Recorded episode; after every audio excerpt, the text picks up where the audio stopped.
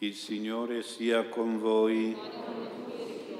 Lettura del Vangelo secondo Matteo. In quel tempo il Signore Gesù partì di là su una barca e si ritirò in un luogo deserto, in disparte. Ma le folle, avendolo saputo, lo seguirono a piedi dalle città.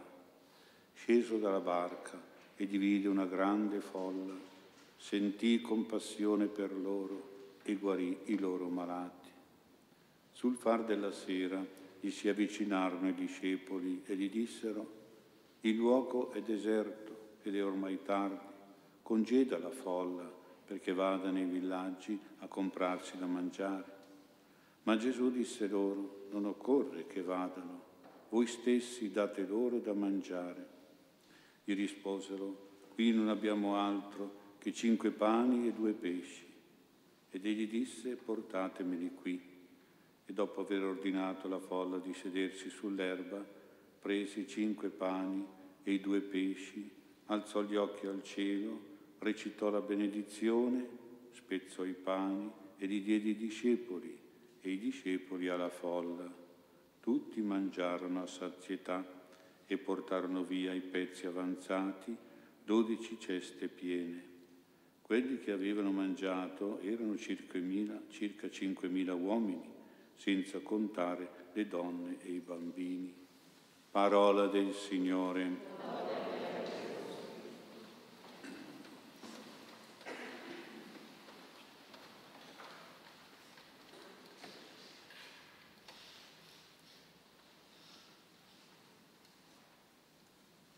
Sia lodato Gesù Cristo. Sempre nella linea dell'Epifania, cioè della manifestazione di Gesù come Dio potente, il Vangelo di questa domenica ci presenta un miracolo di tipo molto popolare, la moltiplicazione dei pani e dei pesci, un miracolo di tipo economico, diremmo noi oggi, molto pratico, materiale, legato al nutrimento fisico e quindi un miracolo di grande richiamo, di grande risonanza e fama, di successo e di favore presso il popolo. Infatti in Israele la gente si aspettava la venuta di un profeta di questo tipo, il profeta con questa missione, quella di provvedere al pane quotidiano, cioè al cibo necessario al nutrimento corporale, alla sopravvivenza fisica, che allora era molto difficile, nel nome certo di Dio, ma di un Dio creatore che provvede al nutrimento di tutte le sue creature per giustizia. Ma Gesù dirà soprattutto nel nome di un Dio che è Padre e che quindi, come ogni padre, provvede al nutrimento dei suoi figli e lo fa per amore. Ecco infatti l'espressione del Padre nostro: dacci oggi il nostro pane quotidiano.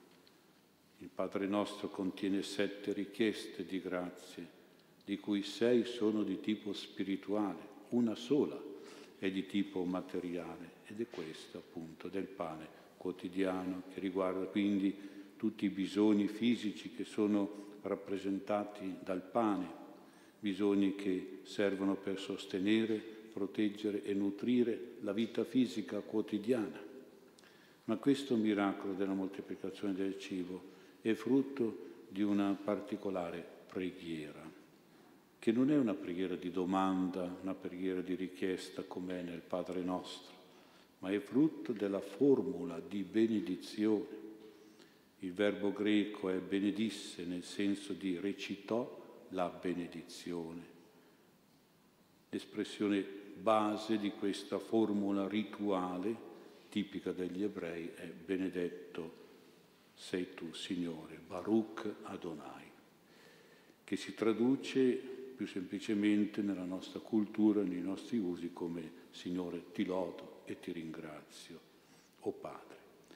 In questa benedizione c'è la natura del miracolo, c'è l'efficacia, la potenza del miracolo, della moltiplicazione. Quindi noi dobbiamo concludere che il lodare e ringraziare, benedire umilmente il Padre Celeste ottiene l'esaudimento miracoloso della preghiera, più ancora della stessa domanda. e perché infatti nella mentalità del tempo di Gesù, che è mentalità orientale, non nostra occidentale, non si può chiedere qualcosa senza poi subito ringraziare, lodare e benedire la persona che ti dà quella cosa. E quindi bisogna metterle insieme tutte e due le cose, nel chiedere e poi nel benedire, ringraziare. Nel Vangelo si dice che Gesù ha preso i cinque pani e due pesci, ha alzato gli occhi al cielo. Ecco, questo atteggiamento fisico è l'espressione della preghiera che chiede. Quando uno chiede, alza gli occhi a Dio, al cielo. Ha fatto quindi dentro di sé, o ha fatto, espresso questo tipo di preghiera: Signore, dai, preghiera di domanda, dona a questo popolo che ha fame un cibo per oggi, il cibo quotidiano, il pane quotidiano. Poi, dice il Vangelo, recitò la benedizione, benedisse con la formula quindi rituale, Baruch Adonai, nel senso che avrà detto più o meno così: benedetto sei tu, Padre, che per tutti questi uomini moltiplichi il tuo cibo. Ti lodo e ti ringrazio per questo prodigio di generosità, questo prodigio miracoloso. E poi ha diviso e dato, donato il pane e i pesci agli discepoli e i discepoli alla folla, per più di cinquemila persone. Allora dobbiamo ricordarci di questa cosa che riguarda la nostra preghiera, che deve quindi seguire alla nostra preghiera di domanda, deve seguire la benedizione, il recitare la benedizione, cioè praticamente dire: grazie Signore che mi dai questa cosa, sii tu benedetto per questa provvidenza, ti lodo e ti rendo grazie per questo miracolo del pane, per tutto ciò che ogni giorno mi dai, per i miei bisogni di vita sulla terra, per le necessità quotidiane. E quali sono queste cose particolari? Il pane quotidiano rappresenta tutto, naturalmente il cibo e la bevanda, ma nel pane quotidiano c'è il lavoro, per esempio, c'è la casa, c'è la salute, c'è l'economia anche, la finanza, il mercato, il benessere, la proprietà, il profitto, il risparmio, tutte realtà che dobbiamo vedere nella parola pane, e dobbiamo quindi dire grazie per tutte queste cose. Non finiremo mai di tutte le cose per cui dire grazie al Signore. Queste cose sono dono del Signore, ricordiamocelo, sono benedizione di Dio, sono provvidenza del nostro Padre, sono un favore celeste, sono un bene divino, qualche volta sono anche un miracolo del Signore. Ecco perché dopo aver chiesto, aver alzato gli occhi al cielo, aver fatto una domanda per qualche pane particolare, dobbiamo dire Baruch Adonai, benedetto sei tu Signore, grazie Signore, ti lodo e ti ringrazio. Quindi per vedere e testimoniare tutto questo bisogna che anche noi riprendiamo a fare questo tipo di preghiera che purtroppo usiamo molto poco, anzi se non niente del tutto, proprio come la faceva Gesù, in quanto era ebreo. Certamente lui, come ogni ebreo, quattro volte al giorno recitava le diciotto benedizioni ebraiche, pensate, per diciotto cose, per quattro volte al giorno, un buon ebreo, quindi anche Gesù recitava queste benedizioni, questi ringraziamenti, formule recitate proprio con il cuore, però, che benedice, ringrazia e loda il Signore. Ciò che conta è il tipo di preghiere, che è quello appunto di benedire, magari con parole nostre spontanee, in base al tipo di pane che abbiamo chiesto, di cui abbiamo bisogno, e quindi lodare, glorificare, ringraziare il Padre, il Signore Gesù e lo Spirito Santo. Sarebbe la nostra classica preghiera del Gloria, Gloria al Padre, fino a quel Gloria lì lo possiamo cambiare in benedetto, Padre, Figlio, Spirito Santo, pure grazie al Padre, al Figlio e allo Spirito Santo, lode al Padre, al Figlio e allo Spirito Santo. Ecco, quindi dobbiamo capire il valore di questa preghiera, che è una preghiera potente e miracolosa, e dobbiamo poi deve entrare un po' nel nostro modo di, di ragionare su tante cose della vita. Sapremo, dovremo saper dire sempre grazie Signore, grazie a Dio ho avuto questo, grazie a Dio ho fatto quell'altro, grazie a Dio mi ha esaudito il Signore, grazie a Lui. Ecco, purtroppo c'è un mondo che cerca di cambiarci le parole. Oggi si dice per fortuna che, per fortuna che, non si dice più grazie a Dio che. Ecco, stiamo attenti perché questo mondo laico vuole eliminare le parole religiose dalla nostra mente e anche dalla nostra bocca. E invece noi dobbiamo tenerci a queste parole. Stare attenti a non farcele cambiare in bocca, perché poi quando cambiano in bocca, cambiano poi anche nella testa e nel cuore. E quindi non si dice più grazie, ma si pensa al fatto, un bel destino, una bella fortuna. Eh, ma che, ma sono tutte grazie di Dio, cosa stai lì a dire queste stupidaggini? Di grazie a Dio ho fatto questo, grazie a Dio ho avuto questa grazia del Signore, grazie a Dio sto bene, grazie a Dio ho una casa, grazie a Dio ho un lavoro, grazie a Dio. Dobbiamo sempre ricordarci di entrare in questo Baruch Adonai, in questo benedetto il Signore che mi dà queste grazie, che mi dà queste cose, che mi dà questo pane. Questo è il primo pensiero. Passiamo poi a un secondo pensiero, chiedendoci qual è il sentimento del cuore di Gesù che ha portato il Signore a rinunciare a questo progetto di ritirarsi in un luogo deserto, in disparte con i Suoi discepoli, e invece poi a continuare la sua opera terapeutica di guarigione dei malati fino a sera, fino a tarda ora. Ecco quindi cosa c'è, qual è il sentimento. Lo troviamo espresso nel Vangelo. Gesù sentì compassione per loro, provò compassione per quella gente. La parola compassione deriva da compassio, cioè soffrire con gli altri, patire con gli altri, con un altro.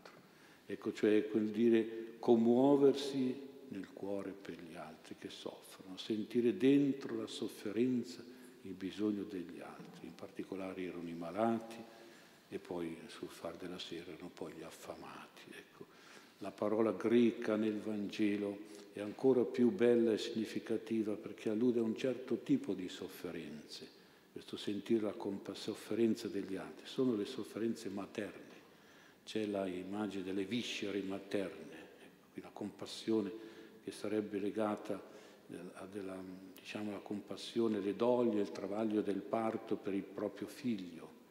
Allora Gesù sente nel cuore una compassione di tipo materno per quella gente prima malata e poi affamata. Quindi diventa quella gente, quella folla, una folla di figli, perché Gesù in quel momento, figli in sofferenza, in bisogno, per i quali Gesù sente una compassione materna nel suo cuore divino.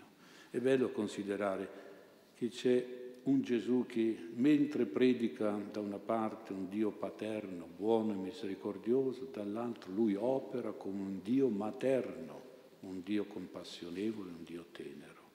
Ecco, la compassione di Gesù, essendo di tipo materno, è ricca di una speciale attenzione, di una particolare sensibilità, per cui Gesù si accorge anche della fame della gente, perché la malattia si vede, la fame si sente.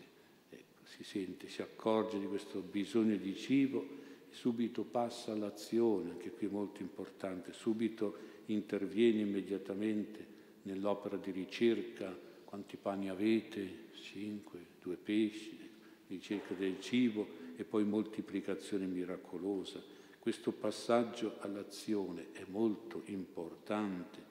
Gesù non è solo uno che, diremmo noi, volta pagina e cambia canale davanti alla sofferenza delle persone, al bisogno delle persone, neppure si lascia mettere in difficoltà dalle problematiche, dai calcoli dei discepoli, ma ci vorrebbe un mucchio di soldi per dar da mangiare a tutti, dove andiamo a prenderli?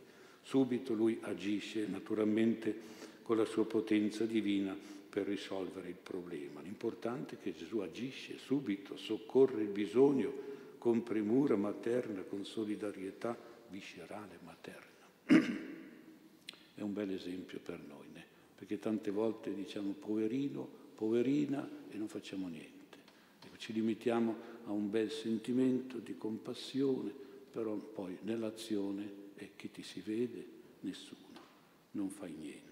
Questo non va bene. Gesù appena ha sentito compassione, poi si è messo subito all'azione, sia per i malati che per gli affamati.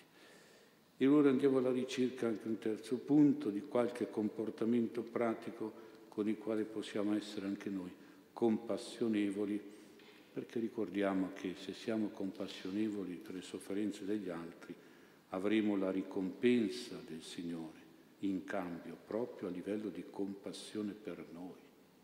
E facciamo compassione quando siamo malati, quando siamo nel bisogno. Facciamo compassione a Dio, ma se non siamo compassionevoli con gli altri, eh, forse Dio non è così altrettanto compassionevole con noi. Beati quelli che hanno compassione degli altri, dice Gesù, Dio avrà compassione di loro. E c'è una, una relazione tra l'uno e l'altro, eh? Bisogna che ne teniamo conto. Eh? Quindi per avere tanta compassione da parte di Dio dobbiamo essere anche noi altrettanto e molto, molto più compassionevoli col nostro prossimo. Ebbene, il primo comportamento compassionevole è quello di ascoltare le confidenze dolorose degli altri, i racconti di sofferenza degli altri, perché ognuno di noi ha i suoi romanzi, i suoi capitoli di vita segnati dal lutto, dalla malattia, dalla sofferenza, dal bisogno, dalla disgrazia, dalla necessità, e sono sofferenze che uno vorrebbe condividere, un po' scaricare con qualcuno che ci ascolta, che ci solleva con la sua attenzione, la sua partecipazione.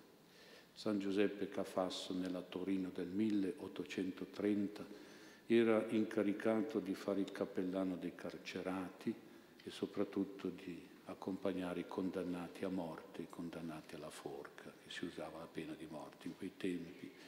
Ne ha accompagnati sessantotto, tutti convertiti da lui, tutti perdonati, assolti. Ma come ha fatto? Avrebbe dovuto, secondo gli insegnamenti, fare il catechismo a questi uomini carcerati e condannati a morte, ma invece lui ha capito che, che ascoltare era la cosa più importante e li ascoltava. E questi uomini avevano tante storie tristi da raccontare, tante tragedie, tanti dolori, tanti peccati. Ebbene, lui li ascoltava, li capiva con tanta partecipazione, con tanta compassione. Arrivava poi il momento in cui questi uomini gli chiedevano le parole della fede, gli chiedevano le parole del perdono, e poi lui li accompagnava, ma perché li ascoltava, solo li ascoltava. E San Giovanni Bosco, sacerdote novello, che si immaginava di attirare i giovani facendo la dottrina, facendo tante scuole di, di, di Bibbia, si è accorto che a fare il docente i ragazzi proprio non venivano, non, si, non li ritrovavano. Allora, invece che fare il docente, si è messo a fare il confidente e si è messo quindi ad ascoltare sti ragazzi. E sti ragazzi hanno cominciato a venire e trovavano in lui, un, non avevano tanti genitori, erano orfani, trovavano in lui un padre che finalmente li ascoltava. Qualcuno che gli poteva permettere di parlare, di parlare, di parlare dei loro problemi. I giovani hanno bisogno solo di quello, di essere ascoltati nelle loro difficoltà, nei loro dubbi, nei loro problemi, nelle loro sofferenze. E ha iniziato da lì, da questo ascolto delle sofferenze degli altri. Dio ci ha dato una sola bocca e due orecchie, quindi vuol dire che dobbiamo parlare di meno e ascoltare di più, e almeno un'orecchia riserviamola anche a chi ha da raccontarci qualche sua sofferenza. Lo so che dà fastidio, lo so che uno c'ha già i suoi problemi e sta lì a ascoltare quelli degli altri. Ragioniamo così e tanti nel mondo, no? Ma noi siamo cristiani. Un orecchio almeno lasciamolo per ascoltare con compassione le sofferenze e i problemi degli altri. Un secondo comportamento compassionevole è quello di prendere le persone per il verso giusto, per il loro verso, perché ognuno di noi nasce e cresce con una sua mentalità, un suo carattere, con dei pregi e dei difetti, e poi spesso rimane sostanzialmente uguale, e tutti quindi abbiamo bisogno di essere capiti, di essere assecondati, di essere accettati e un po' sopportati, con un po' di compassione e di amore. come farebbe una mamma per i propri figli, che sono poi uno diverso dall'altro, quindi ci vuole una compassione per ciascuno. Nessuno di noi, penso, se ha un gattino lo accarezza contropelo, no? Perché quel gatto a un certo punto si innervosisce, si arruffa e ci graffia, non si prende le persone contropelo. Ecco, anche le persone non vanno prese contro carattere, ma vanno un pochino accarezzate, un po' con compassione, assecondate con simpatia e pazienza, perché così facendo forse si riesce a ottenere anche tante cose buone dalle persone e magari anche correggere un pochino qualche difetto, lisciando un pochino le persone. Compassione è prendere le persone per il loro verso, assecondando il loro carattere, adattandoci un pochino alla loro personalità. E un terzo comportamento compassionevole è puntare sui lati buoni delle persone, sul bene che ci sono, che c'è nelle persone. Quindi bisogna imparare un po' a lodare le persone, ad approvarle per il bene che hanno, suscitare in loro fiducia, autostima, incoraggiandole, sostenendole, incentivandole nel di più e nel meglio che possono sempre dare e fare. Questi sono i genitori, solo i genitori compassionevoli hanno questa saggezza educativa che dà tanti buoni frutti, mentre i genitori intransigenti e severi spesso riversano sui loro figli la critica, il dispiacere, la disistima, l'insoddisfazione, pure il disprezzo di sé, la sfiducia, la rabbia, la depressione. Io penso che se abbiamo una pianta, noi pensiamo a dargli dell'acqua buona e del buon concime alla pianta, ma se la pianta gli diamo soltanto antiparassitari, insetticidi e pesticidi, quella pianta muore, si avvelena e muore. Così è un po' con i nostri figli. Diamogli le cose buone, una buona educazione, buoni sentimenti, che valorizza il bene che c'è in loro e lo fa crescere, e non sempre buttiamogli addosso le nostre critiche, le nostre insoddisfazioni. Ecco come il cuore compassionevole di Gesù ci può suggerire dei comportamenti misericordiosi e virtuosi che offrono vita e salute, gioia e pace a chi vive con noi, a chi vive accanto a noi.